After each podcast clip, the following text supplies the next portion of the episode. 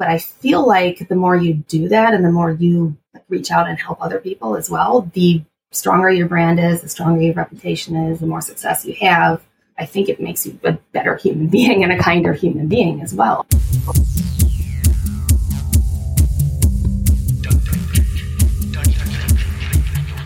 It's time for Arrested DevOps, the podcast that helps you achieve understanding, develop good practices, and operate your team and organization for maximum DevOps awesomeness. I'm Matt Stratton. Before we get into the meat of this episode, we're going to hear a little bit from our sponsors, so don't go away. So Uffizzi is a platform for platform teams. You can stand up your developer platform in minutes, not months what I like about Uffizzi is that it gives platform teams control and dev teams autonomy. It's Kubernetes native and extensible, so you can customize it with tooling that meets your team's evolving requirements. And these clusters, they spin up fast, like super fast.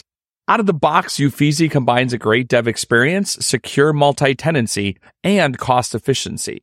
But try it out for yourself at uffizzi.com.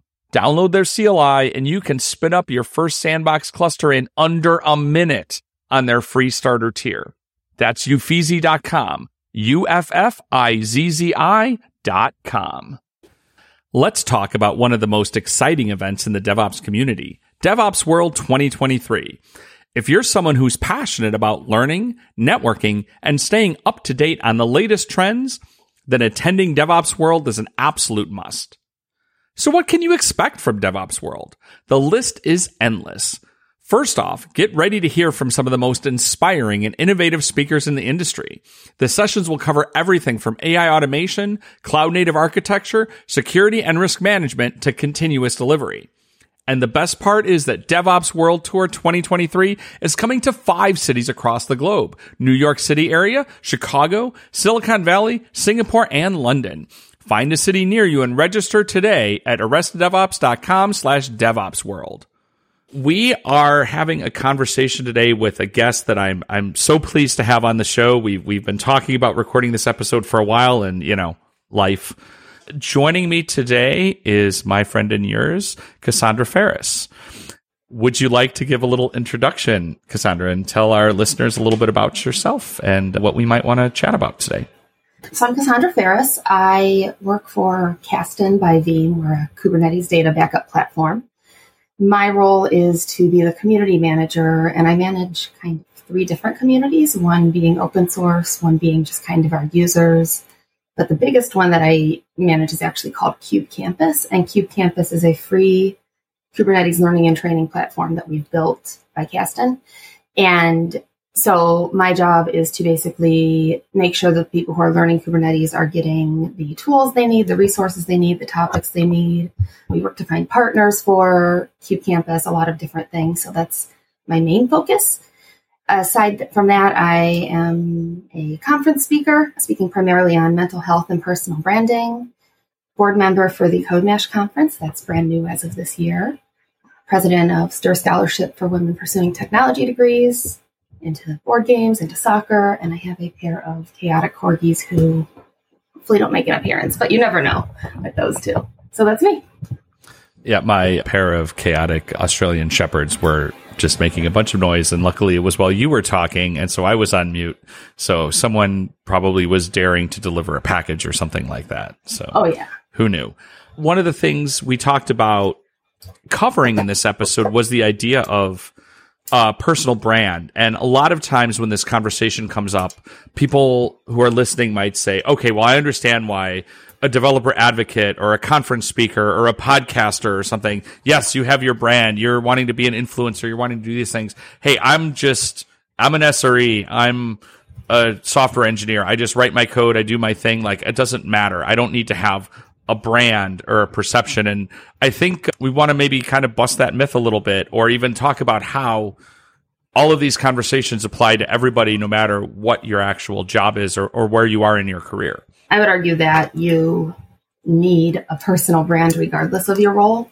I guess the most practical piece of it is that having a good personal brand helps you enhance your career. It helps you find new opportunities, whether they're jobs or other opportunities. Like I get a lot of my speaking opportunities through things that you know people know about my brand. But even if you're not a speaker, if you're a, an individual contributor programmer, you still need to have some sort of online presence somewhere so that when people go to hire you or work with you in some way, they can see what you're about. And it kind of backs up a lot of like a lot of the stuff that would show up on like a resume or something like that. Your personal brand just flavors it, enhances it. Like when I look for jobs, the resume is kind of a formality at this point because I have a brand and people know what I talk about and what I do all of the time. So they don't necessarily need to worry as much about the resume when they know what I do for my presence in the, in the tech community. I would think that this this brand is not necessarily limited just to your public persona, your things that are published. And I guess the, the thought is you have a brand whether you like it or not. Yep. And if you think about in the organizations where you work, you think about people that you work with and it's really I guess when you think about brand it's it's perception, right? It's like if someone sat there and said, "Sally, not do what do people think of you, but what do people think of when they think of you. You know, you could sit there and you yeah. can say, okay, well, I know Joe, the SRE, is really good at this part of Kubernetes, and he's the one that I always go to when I'm trying to figure out things doing with replicas. And that brand can be positive or negative because sometimes people have a brand of being difficult to work with. You have a brand of being too process oriented or things like that. The stories are being told about us no matter what, and I have a feeling, given that we're talking about branding, that Don Draper might come up more than once in this conversation. I don't know, but there's a line in Mad Men where he says, if you don't like what people are saying about you, change the conversation. And we do have the ability and probably the personal responsibility for ourselves to take ownership of that conversation in a way. That's something that I I discovered the importance of kind of controlling or influencing what people say about you kind of on accident. So when I speak about this, I talk about having a purposeful personal brand. And for me, my brand wasn't always purposeful. It was kind of accidental. I, at the time, I was a tech recruiter and I started posting like job search tips and stuff like that on Twitter, or just was posting about, you know, skills and things that people should learn. And over time, more and more people started approaching me to talk about the things I was posting on Twitter on panels, at talks. People approach me and help organize conferences, all of these things. And I eventually realized that if I was deliberate or purposeful about what I was posting on my social media platforms, I could actually use that to my benefit. The whole long story is that when I first got started in tech, I was told don't be the dumb recruiter who doesn't know Java and JavaScript are different things. I took that to mean I better understand the technologies I'm recruiting for. And at the time, Agile and Cloud were the new hotness. So I started going to those meetups and user groups, just kind of to understand some of the technologies. And then I had followed several software developers on Twitter, mostly at the time just friends and stuff. But I saw one day a bunch of people tweeting with the hashtag CodeMash. And for those who don't know, CodeMash is a big conference here in Ohio. It's at an indoor water park in the winter. It is kind of college meets summer camp. There's learning, there's a lot of fun. It's honestly my favorite week of work ever. But I, that day I saw, I hadn't been to CodeMash yet, but I saw all these people tweeting about it and I knew it was a thing. And so I literally just followed every single person who was using the CodeMash hashtag. I just followed them all on Twitter. I still follow a bunch of them. And at first, I just sat back and kind of listened to what the conversation was, what people were saying, what their concerns were. And then as I felt I could contribute or weigh in or give advice or whatever, that's when I started participating. And I got, I got nervous at first. It's like these developers, all the imposter syndrome, right? Like I'm thinking, oh, these developers, these technologists, they're never going to accept me as a recruiter. And what I found was that as long as I was authentic, as long as I was not having some ulterior motive or agenda, but I was just genuinely trying to be a helpful person. People were actually excited to have me in the community, even as a non-traditional. You know, I have a degree in philosophy, so I'm very non-traditional when it comes in into tech, and so it was really cool to find out that I would still be accepted as long as I was me. I think that speaks to something about the agency that we have about how we want to be perceived. I, I think for myself as well, you know, my background is in, in operations. I, you know, and my, my short way that I've explained to people outside of the industry when they ask what I do as a developer advocate, I say, you know, I spent two decades working in tech ops and now they pay me to talk about it. But there's, there's more nuance to that because if you think about people who've known me either parasocially or just generally and say, okay, what is Maddie known for? There have been different eras of that for me, right? Sometimes with intentionality and sometimes by accident. But for example, when I worked at Chef, where you know infrastructure as code, config management, you know, was was doing a lot there, and then I got a job as an advocate at PagerDuty, and PagerDuty's focus is different, and it was an area that I had experience and expertise in because I I'd done incident response as a job for forever, but nobody knew me as the incident response guy. Nobody knew me as the learning from incidents or any of that stuff. But in order to be able to do my job, I had to work on that reputation, and it's not this is the thing where I think people listening to this might switch their brain off or switch off from listening and say, oh, so this is about how you invented yourself. And it wasn't about that. It was about being able to have intentionality about what I wanted to be known for.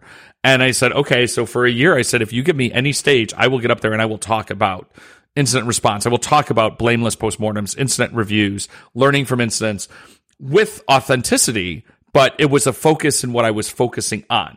I can't, but then on the contrary of that was a point where at one point my boss said, okay, well, we need to be better known in the ITIL part of the world into the IT IT service management. And he's like so Matt I want you to go out there and get that same reputation there. And I said you can't just decide to have authenticity.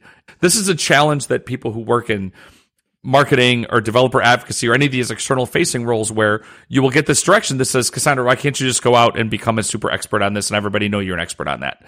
And you're like, because that takes time in order to be authentic. And it's not just going and like posting on Stack Overflow all over the place and trying to build Reddit karma or whatever Reddit's thing is called. It takes time and some of it you can't just decide to do. So I think the, the the nuance of this is saying this is what I want to be known for, but the reason you want to be known for something is because it's something you're actually really good at. You know, but it's just that nobody here you're you're you're the best kept secret, right? And I think you can do the opposite or the other part. I think you can do the I really want to get involved in AI and I don't know anything about it and I would like to build a reputation there, but you have to be able to back this up at some point in some way and I guess this is all we've been talking. I've been giving the examples that are very external facing, but I think it's still true internally as well. Like what matters in your organization. The reason you want to build your brand is so that you get the work that you want, right? You know, if you're known for doing the thing you love to do, then maybe more people ask you to do that than the thing you hate to do. That's actually where my life is right now. Well, first of all, when I transitioned from recruiting to community management, I was actually at a conference, it was at KCDC, talking to one of my friends, PJ, and I was lamenting that I couldn't find developer advocate roles because I can write about this much JavaScript. I just am not a hands on programmer. And PJ turns to me and he goes, Have you considered community management? And I go, That's a job? Like, that can be my actual job. But it's interesting because every single role, that's exactly it. So I had to get myself from being perceived as a recruiter to oh, I moved into community, be able to tell that story, why I moved from recruiting to community. And then I've managed community of open source contributors for SaltStack. I've managed community around a financial project. Currently, I'm managing a community around people that are learning Kubernetes. And the interesting thing about it is that this role is I'm more hands on the technology than I ever have been before. And I'm personally dogfooding basically the KubeCampus product and going through the labs and learning the product myself. And so right now, I obviously cannot pitch myself as a Kubernetes expert, but what I am, te- what I, one of the ways that I'm talking about myself, one of the things I'm working on is just being somebody who is learning Kubernetes, you know, so come along for this learning journey with me. And again, that, that's transparency, but yeah, every time I switch to anything, you, you have to not even necessarily rebrand, just kind of update, you know, update what you're doing. The cool thing is that the skills required like the human skills are the same, regardless of whether you're managing open source contributors or Microsoft influencers, because I managed both. I did, you know, I managed MVPs as well. So the skills remain the same. So it's more learning kind of the language, the who are your key leaders in a given community, building relationships with them, rather than, you know, trying to be everything, trying to be an expert all at once. But it's you are continually evolving. And I right now it's also interesting because with Twitter usage on the decline, myself and a lot of people are trying to figure out where do we go next. Because all the content right now is going to short form videos. It's to the point where Google has admitted that in some search categories, Instagram and TikTok are actually beating Google in search. So that's something that the brand can remain the same, but the tools might change. And that's where we are right now is figuring out is it Bluesky? Is it TikTok? Is it some other platform we don't know about? That's always a challenge. It's also why it's good to have a presence on multiple platforms. I'm starting to see actually Instagram used a lot more professionally. I'll be at events and it's very generational. Anybody Gen Z and some of the younger millennials want to connect with me via Instagram. Anybody else wants to do LinkedIn. And it used to be Twitter or LinkedIn. So it's been interesting to see that, and it was usually the younger people that wanted Twitter. So it's been interesting to see that demographic change even within my own circles and then learning how to talk to those audiences. I want to come back to kind of this external brand place because I think it's far less common in any kind of role to sit there and say, Hey, I'm going to sit here and I'm going to work at JP Morgan Chase for the next 20 years. That would be great.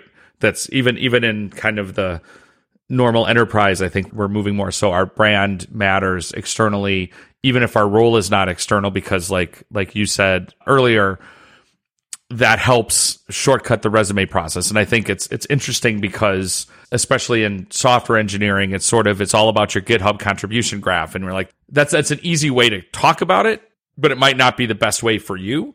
So I, I want to think about that in a second, but first maybe think about your internal brand like within an organization, especially people who are not working in a 20 person startup, but they are working at Target or JP Morgan Chase or Visa or, you know, United Health Group. And you're saying, okay, you're in this large organization, which itself is a community, which itself is a technical community. How do we have intentionality about what brand we want to have? And how do we do that inside of those walls, right? How do we work on our internal brand, maybe? And is it all that different?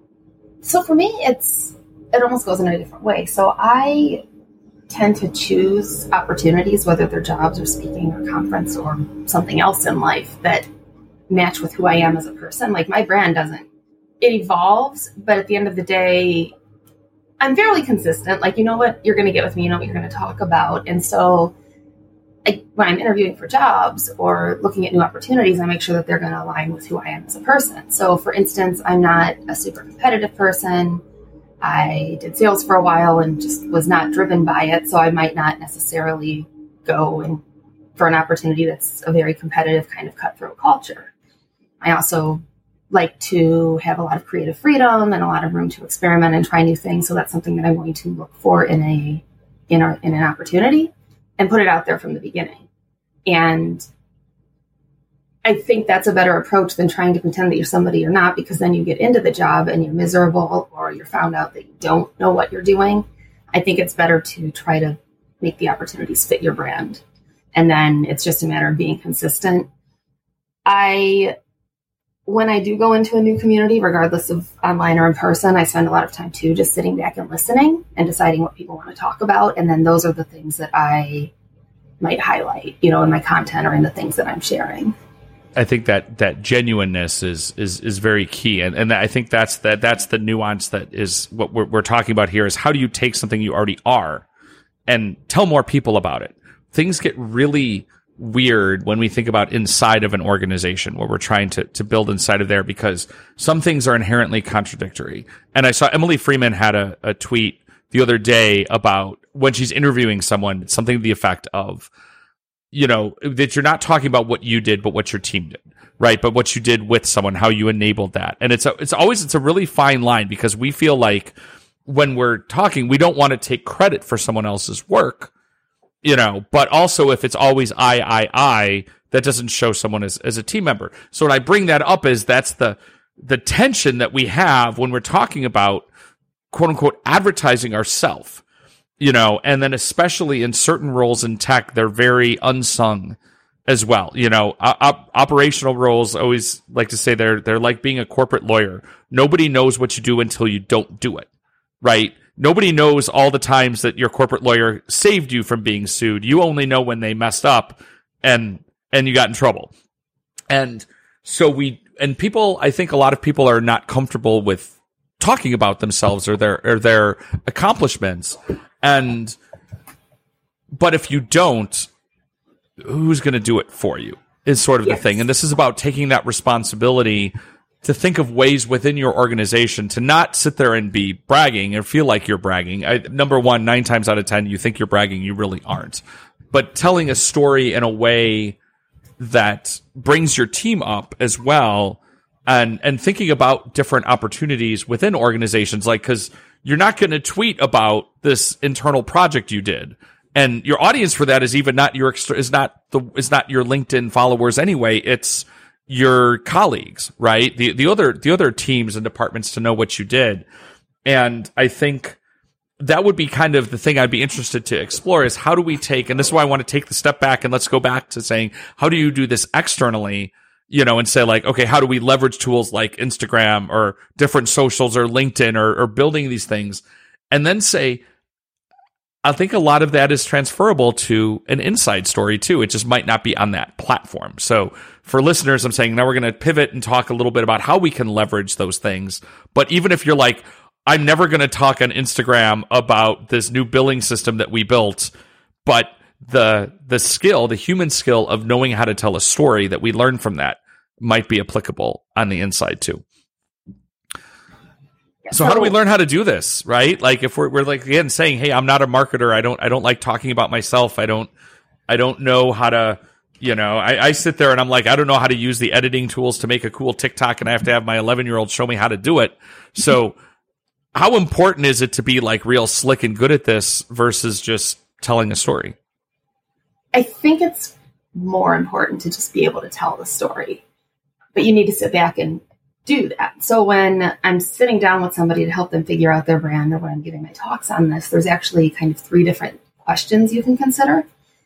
And once you've considered and answered those questions, it makes it easier to talk about your accomplishments, which I can go on and on about the importance of talking about accomplishments, but basically and I suggest that people sit down and write this down. But, and I'll send you a link to the slides that have these three questions, but it's basically who are you professionally?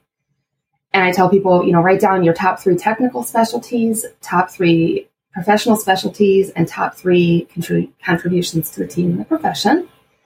But since it's a personal brand, we do that as well. Who are you personally? And again, you write down three interests and hobbies, three of your most important beliefs and values, and then three aspects of your social family or community life that you want to connect with people over.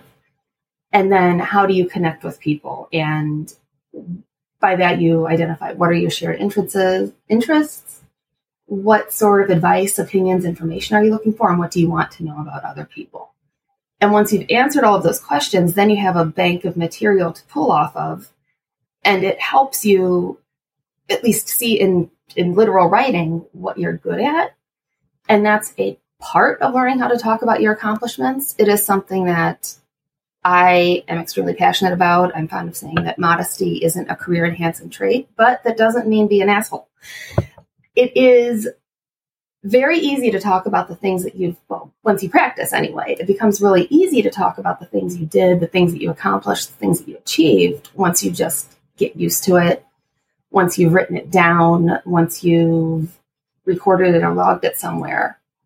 And then when you talk about that stuff, you talk about it a lot of times in the framework of how it helped. Did it help your company? Did it help another person? So, for instance, I'm working on a new marketing campaign, right? Or I just ran an event that was really successful. And we, you know, so it was a Kubernetes Learning Day by KubeCampus. The event sold out. It was great. And so when I, you know, reported back on it, I got to say, yeah, our event sold out. It was awesome. We had all of these people who got, you know, the learning day that I put together allowed 200 people to get an introduction to learning Kubernetes. And so that's how you frame it. So you're like, yeah, I did this thing and it was really cool, but it helped all of these people rather than pretending that, you know, you're God's gift to the DevOps world or something like that. So it's just talking in specifics, knowing what you're good at, knowing what you're confident talking about and then just practicing. And you can practice, I don't care if you stand in front of a mirror and practice talking up your accomplishments, but people get too modest. And if you don't, your manager, your peers, your community doesn't know what you're doing if you don't share that. So you need to, to share it out and not be completely keeping all that information inside of you. There, there are a couple things that that jumped out from what you were just talking about. I was thinking about, and they're relevant to their they're happening within some conversations I'm having professionally right now within within my organization. And, and one that that jumped out at me when you're thinking about how you talk about your accomplishments was show don't tell. And I'll, I'll bring that up in two two ways. So we all like on social media, whatever platform we're we're snarking at each other on lately, you know, the word thought leader, right? Like there's the, the quickest way to get mocked on tech Twitter is to put thought leader in your bio, right? And there's a reason for that. And it's interesting because I, re- I, I remember how I learned that the hard way, not the hard way, but on accident was many years, 10 years ago. I was going to put a web page up because I was like thinking about all the people I had learned from, and I was going to make my list of DevOps thought leaders. And I remember J. Paul Reed, like I, I think I put it up for a minute, and J. Paul Reed reached out to me and said, "Please take me off this right now." Like I do not want because there's a connotation. So it's sort of like someone who's a badass doesn't have to tell everybody that they're a badass, right? If you're a thought leader, you don't tell everybody you're a thought leader. It's shown. So that's the the like really broad way of saying it. But if you're thinking and saying, okay, I want to show my industry authority, you're not going to write a blog post about what you did, and it's not going to be the story of how Cassandra fixed this problem. The story is about the interesting way that this problem got solved, but you're the one solving it, and that all comes through, right? People pick that up. So, but if you make the story about you, then it starts to set off the radars of wait a minute, okay, this is about this. This is not what's in- interesting. So it's show don't tell is is the the first thing when I when I think about that. But the other thing is this is now getting into some practical things that that I think about about being able to tell these stories, right? So one is I, I have a blog post. It's very short, but it's I'll put a link to it. It's called uh, "Keep a Brag Book," and people do this in lots of different ways. And there's there's a couple reasons when I think about it. The reason that I started doing it was to help myself with my imposter syndrome. So when I first started working at Chef I came from the chef community and I was like, I came into the mothership of all the experts. And I was like, I can't believe I'm working here with all these people that I've been learning from for however long. They're my colleagues. And that anytime one of them, I would get a message like in a HipChat DM or something that was, was recognizing something I did, I would keep it in an Evernote notebook. Because, and then when I was like, bummed, I would go back and look at it. So, but what is also, it turns out these are great for, they're very good for performance review time, but they're also good for you to sit back and be able to step back and say, what have I done that I should talk about? Because when you're in the middle of it, nothing that we do seems extraordinary or remarkable because it's just what we do. Right.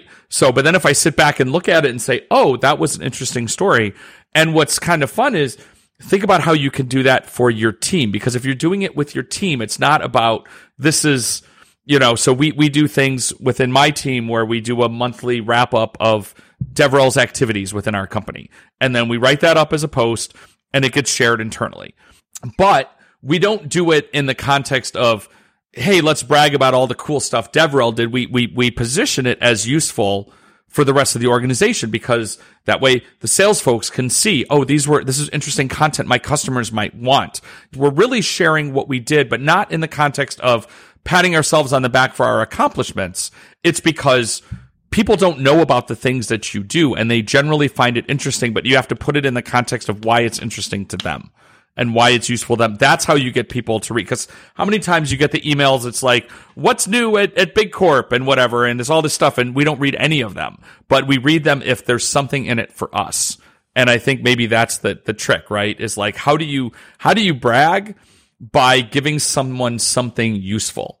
I mean, I try to always, I guess, be useful in my in my interactions if somebody else is involved. So like I wasn't the only person that put together the learning day. I had a whole team helping me with it and I kind of herded the cats basically, but giving other people credit as well. I think is part of how you accomplish that is just talking about what you did and talking about what other people did or like you said how it benefits people as well. That's another thing. So how does it benefit Kasten that I gave a talk at, you know, KCDC on personal branding and talking about why that mattered and why that was important to, you know, my manager at Kasten so that I can keep doing the activities I'd like to do. But you do have to, yeah, you just have to think about how it helps other people, like you said, and also if somebody else is involved, be sure that they're getting the, the credit and the acknowledgement that they deserve as well. And I'm real quick. That's the other thing. I'm really, really, I'm constantly propping up my friends for their accomplishments, propping up my friends for their achievements. You know, I'll see when Microsoft MVP awards are, you know, out. I'm not an MVP, but I used to work for the program. Several of the people are my friends. And so I just put out like a congratulatory tweet to everybody with the MVP Buzz hashtag you know, just, hey, check out my friend. They're doing this cool thing. Let's just think about now from this external perspective. Like you said, you went through those questions about like what we want that to be, but what are what are some of the things, especially there's so much to take on, and this is why I mean it's it is a full time job to manage this for a company. It's a team's job. You know, it's why you know, we, we said like tired of hearing this, like, oh, the intern's running the Twitter account. It absolutely is not. It is a professional mm-hmm. hardcore team that does that stuff, although whatever it is now. So now we're saying we're going to bring that on to ourselves. So are there any, any tips or approaches? Like, you know, we kind of started, you said these are the questions to ask, but what are some of the things you would think about to be able to leverage these platforms for someone that this is not their main job? And they want to be able to do it in the way that's not going to create it as a whole other job, but be able to be useful. I'm listening very carefully right now. Yeah. I mean, it wasn't my main, it's still not my main job. Social media is a piece of it. But I think the hardest thing is actually just finding the time for it. And the only way it's going to happen is if you make the time for it. So I, I usually do it first thing in the morning, but I have an hour blocked off on my calendar first thing every morning to just do social media, check in, see what people are saying, see what the conversation is all that stuff. Anything that I might post or schedule to post would also get done during that time. But it's hard because social media is our job and it never stops. So it can be really hard to unplug. It can be really hard to. I had to do a lot of work to get over the FOMO if I, you know, didn't necessarily read every single post that came through my feeds. Or I quickly learned that after a conference or an event where I'm on social media a ton, I take a break for a day or two after a conference. I'm just gone from the internet because I'm just, I don't want to get burnout. I've got burnout before on social media and social media can be a challenging place mentally as well. And so being aware of how social media impacts me, being aware of who I follow, how do the people or things that I follow, how do the things I talk about make me feel? Because if any of those things are harmful to me, it's aside from it being unpleasant, it actually is a detriment because if I'm coming from a place of unpleasantness, I'm coming from a place where I don't feel psychologically safe. I'm not able to create content. I'm not to put it, not able to put anything out there, put my thoughts together in the way that they need to be shared. I think about it as a, as a tip, and maybe you know, blogging, maybe blogging will have a renaissance now that you know we're we're more scattered, and it's like bring back Google Reader. But I found one of the most effective uses when I look at people who like leverage blogs, a lot of it is either a combination of documenting something you're doing or learning in the open. And learning in the open is very risky. Like there's a lot of vulnerability about that and we'll we'll come back to that.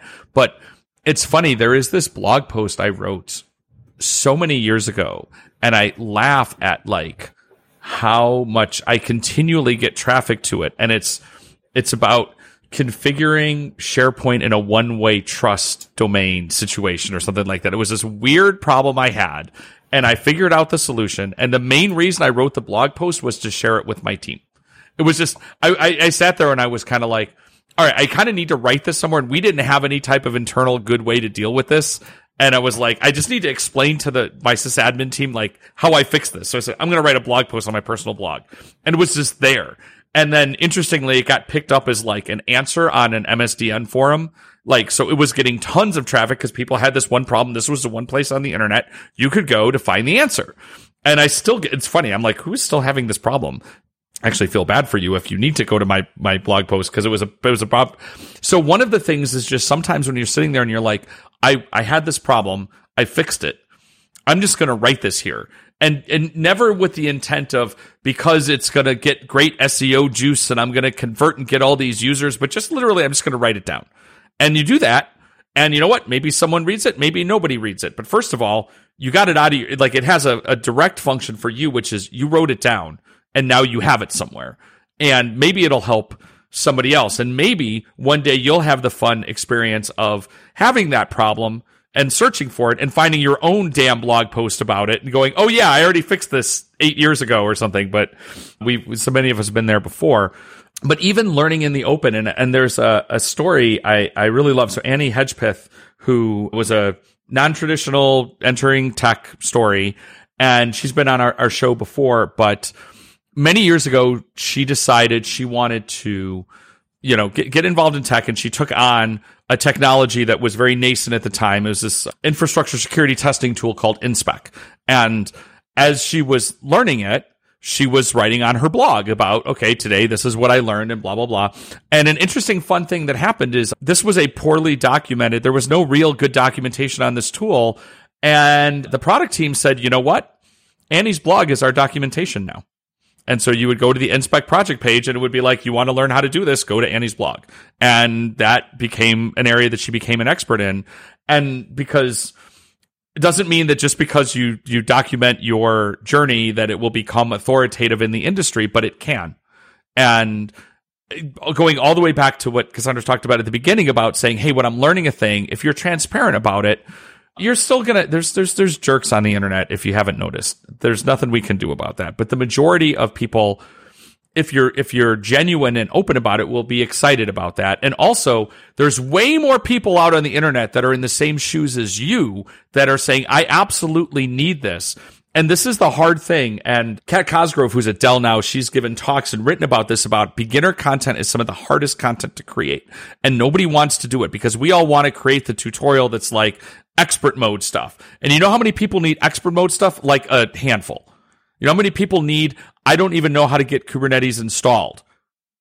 Hundreds of thousands, right? Like, I, okay, how do I write a join? Like, I want to just learn basic SQL. So many people need that. How many people need to know how to best optimize sharding across multiple geographic nodes at the scale of a million users per second? Like 12, right? So first of all, much smaller audience you have there, a much, and let's be honest, a much more not particular, but you know, if I'm creating beginner content as I'm learning it, the bar is lower as well. But if I'm going to go out there and I'm going to say, okay, I'm going to write this super expert stuff, it's going to get scrutinized so much more as well.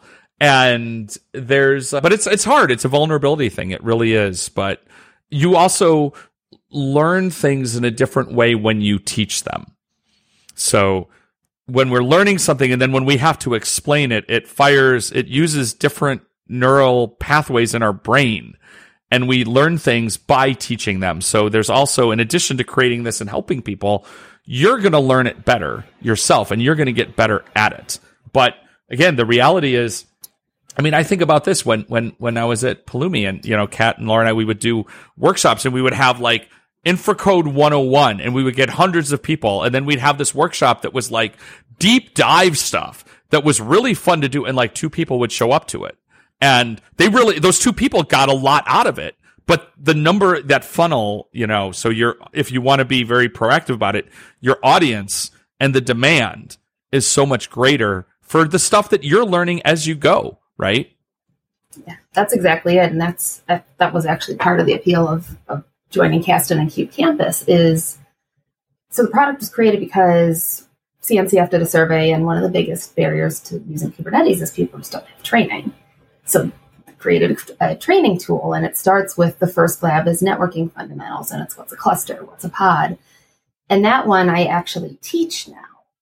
And every time I teach it, I understand the concepts more. It's challenging when I'm not a hands-on, you know, daily practitioner, but the more I teach it and the more I look through the material, the more I understand it.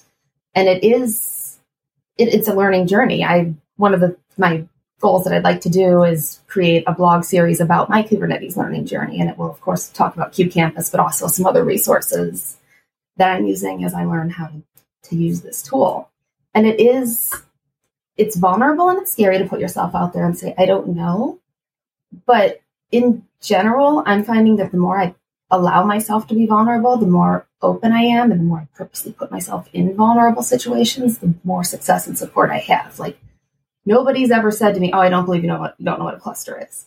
you know, like nobody's ever said that. They've said, "Oh, let me help you understand this concept." And it's the same thing. I mean, my job is, you know, relatively new. I've been there 7 months.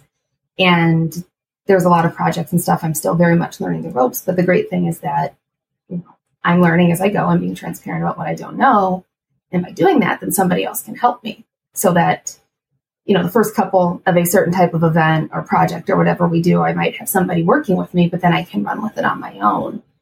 But it, it starts with, yeah, it starts with admitting you don't know. And we do, I think in tech, sometimes people have a very hard time admitting that they don't know things because technologists, developers, and others are perceived as these kind of geniuses. And there is a little bit of a there there are pockets of community that have this culture of like you have to be the expert on everything you're going to be looked down upon. And so i know it can be hard for people to admit they don't know things. But it's one of those things that i try to encourage people to do. It's also funny enough to be back on topic one of my tips that i tell people to to do when they're first setting out to create their brand and they're first creating their first content and posts is think about something you want to learn and ask for resources ask for help ask a question about it because developers love to share their information too. They love to share their knowledge. They love to teach. And so if you just put the question out there, somebody's going to send you, oh, check out this blog post. Oh, check out this talk on that, or just straight out answer the question. So you just, you have to put yourself out there. And I think you need to put yourself out there in the way I'm using this word carefully when I'm saying being appreciative. And it doesn't mean you need to bend over backwards, be like, oh my God, thank you so much. You're so amazing, whatever. But acknowledging that there was effort in, in, in doing that and also taking your own agency in your learning inside of organization we talk about a support vampire right? This person who's in your support channels and is ask you know is not is asking for every step of the way right? And so part of this is learning is a it's a partnership right? So if mm-hmm. someone's like hey i i need to i want to learn about this thing maddie can you help me with it? I'm going to help you with it but i'm also going to expect you to do some work on your own so to speak, or I'm going to help you go to that. I'm not going to give you all the answers because that's a lot of work, right? And also, it doesn't, frankly, it doesn't help. You know, if you start saying, but there are other times too, and depending on your where you might say this is that's, and I guess that's the one to look at as well when you're looking. Am I looking to learn this, or am I looking to accomplish a task? You know, because every now and again there are the things that for me, I'll sit there and I'll say, I need to do this one thing. I will probably never have to do it again. I don't actually care to learn how to do it, but I know my friend Cassandra knows how to do this and I can ask her a favor and say, can you just, can you just do this for me? And again, knowing what I'm asking, number mm-hmm. one, and the person could say no. But if you're asking for help to learn, that's not asking someone to tell you how to do something. That's, you know, and that means maybe I'm going to do a little research on my own as well you're gonna you're gonna help guide me because also if I'm helping teach someone, I don't want to give them the answer necessarily. I want you to get there as well. I want to guide you and give you a map that helps you, but you're to choose exactly how you go there, or you're to look at my map, but you're to pick up the bucket and carry the bucket. I'm not to carry the bucket for you because that just that doesn't that's not learning. And again, sometimes you don't need to learn. Sometimes you just need to say, I need this bucket of water carried from point A to point B, and you can carry it faster for me and I will ask you to do me that favor to do that. But I think that's where you find that people, everything that, because I'm talking about, about people being appreciative and wanting to like help you is, again, it's not, we don't want to, people who want to help do not want to feel like you're genuflecting and being like, oh my God, thank you. You're so amazing.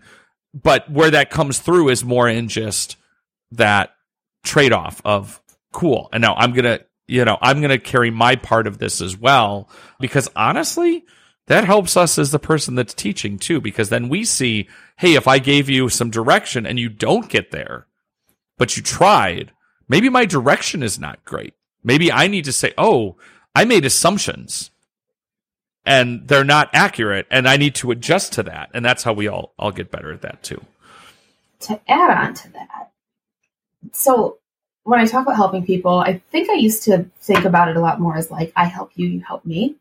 But that's not often how it works. It's more the, and the technology community is amazing for this. It's, there's tons of people who mentored me and taught me and got me to where I am. And while I can't maybe necessarily help them back, like one of my friends is looking for a director of DevRel role, and I used to work for him. He's a mentor to me, and I but I'm going to hire him for, but he's helped me a lot.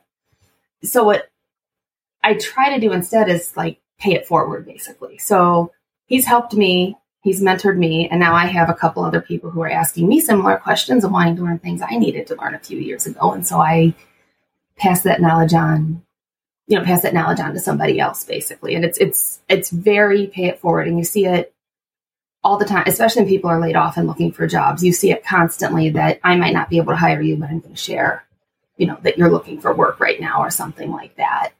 And I call it karma, call it what you will, but I feel like the more you do that and the more you reach out and help other people as well, the stronger your brand is, the stronger your reputation is, the more success you have.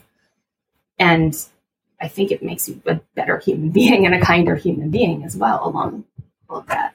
Well, and that's part of your brand then is that you're someone who is proactively helping. And I, I've, I've thought about this too, where in places I've been in, you know, people will hey Maddie, can you get this favor done? Can you ask so and so to do this or that or the other? And I said part of the reason that most of the time when I ask someone for a favor, they say yes is number one because I don't ask a lot and I always take no.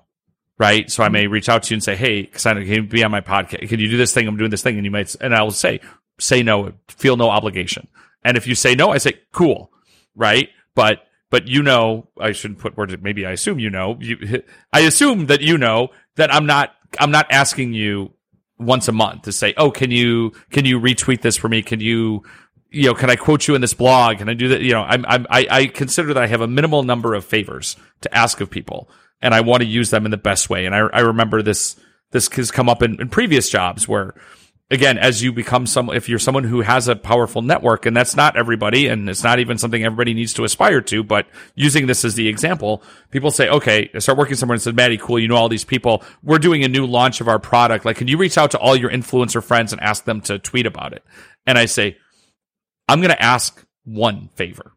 Is this the favor you want me to ask of this person? Or do we want to save it for something else? And that where that goes into connects to something else. I had this sort of I, I, I was thinking it's kind of a half baked idea. We'll see where this goes.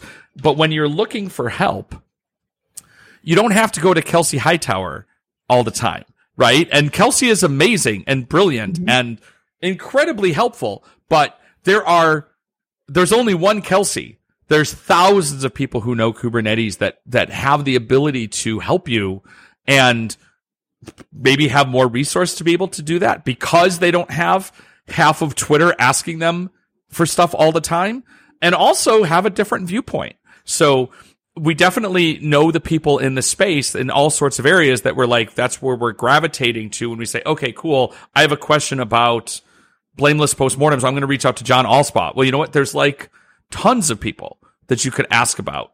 And so I think there's a, a, a tendency to gravitate towards the those play, but because those people have that gravity, it actually makes it harder to get help from them necessarily. And it also as as someone who like we don't even if you're well even if you're the best known person in this particular space, you don't know everything and you never will. And those people will all be the first one to tell you that there are people that know more about Kubernetes certain areas than Kelsey. Kelsey will tell you that, right? There are people that you know, and give it give it a give it a try you know, so. This is why I'm such a big, big, big fan of meetups and conferences. Like, I would be at a conference every day if I could. And it's because there's there's that hallway track. There's sitting over a meal or a happy hour or whatever it is. And you learn so much from other people. And it might not be Kelsey Hightower, but it could be I, I literally met a woman at KubeHuddle who wrote a book on Kubernetes that now I'm called Understanding Kubernetes in a Visual Way, and I'm looking through it. And so you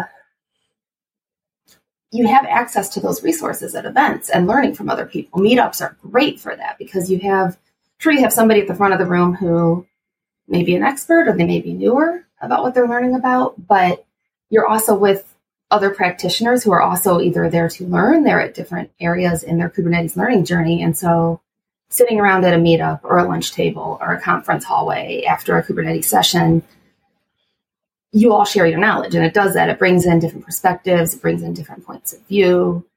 It, you know, there can be somebody who's brand new just learning and somebody else who's taught it in the past and they can suggest resources and stuff. So yeah, you look around for that and that's where that's where I find the tech community so important. That's where I think events are important and resources like there's Slacks and Discords for everything as well. So yeah, those KubeCampus, we have a whole KubeCampus Slack where people, when they're stuck on something about learning Kubernetes, they can ask questions in there and get support. And yeah, it's, it's learning from others. And that's, I don't know of, I have a hard time thinking of any other industries that are like this, where there's so much just kind of free sharing of knowledge and expertise among one another.